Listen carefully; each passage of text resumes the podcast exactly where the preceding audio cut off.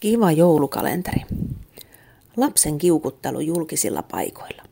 Saattaa olla vanhemmalle joskus tosi epämukavaa nostattaa häpeän tunteita, jos lapsi riehuu kaupan lattialla tai heittelee ehkä tavaroita tai saattaa kiroilla tai yrittää lyödä vanhempaansa tai muuta, niin niiden tilanteiden hoitaminen julkisesti on sen vuoksi tukalla, että sit nousee helposti häpeän tunteita.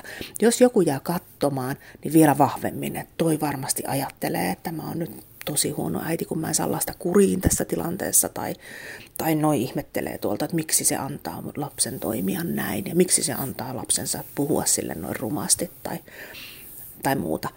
Et kun itse tekee päätelmän siitä, mitä ne muut ajattelee, niin se nostattaa sitä häpeää. Ja mä oon kehittänyt siihen sellaisen suojaavan kivakuplan. Eli mä aina päätän, että mä ajattelenkin positiivisesti. Että kun se lapsi saa sen raivarin tai rupeaa puhumaan mulle rumasti, ja mä jaksan siinä sanottaa tunnetta, ottaa lapsen kiukkua vastaan, niin mä jaksan tehdä sen sillä voimalla, että mä ajattelen, että noin muut ihmiset katsoo meitä sen takia, että ne ihailee meitä. Että ne ajattelee, että kylläpä toi äiti jaksaa pysyä rauhallisena, vaikka toi lapsi noin tuossa riehu ja melskaa. Tai että kylläpä se upeasti sanottaa tunteita, kun lapsella on noin paha olla.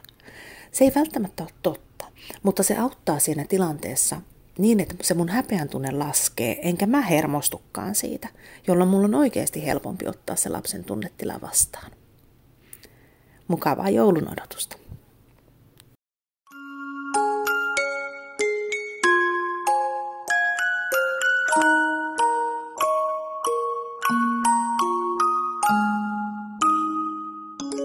Kiitos, Annemus.fi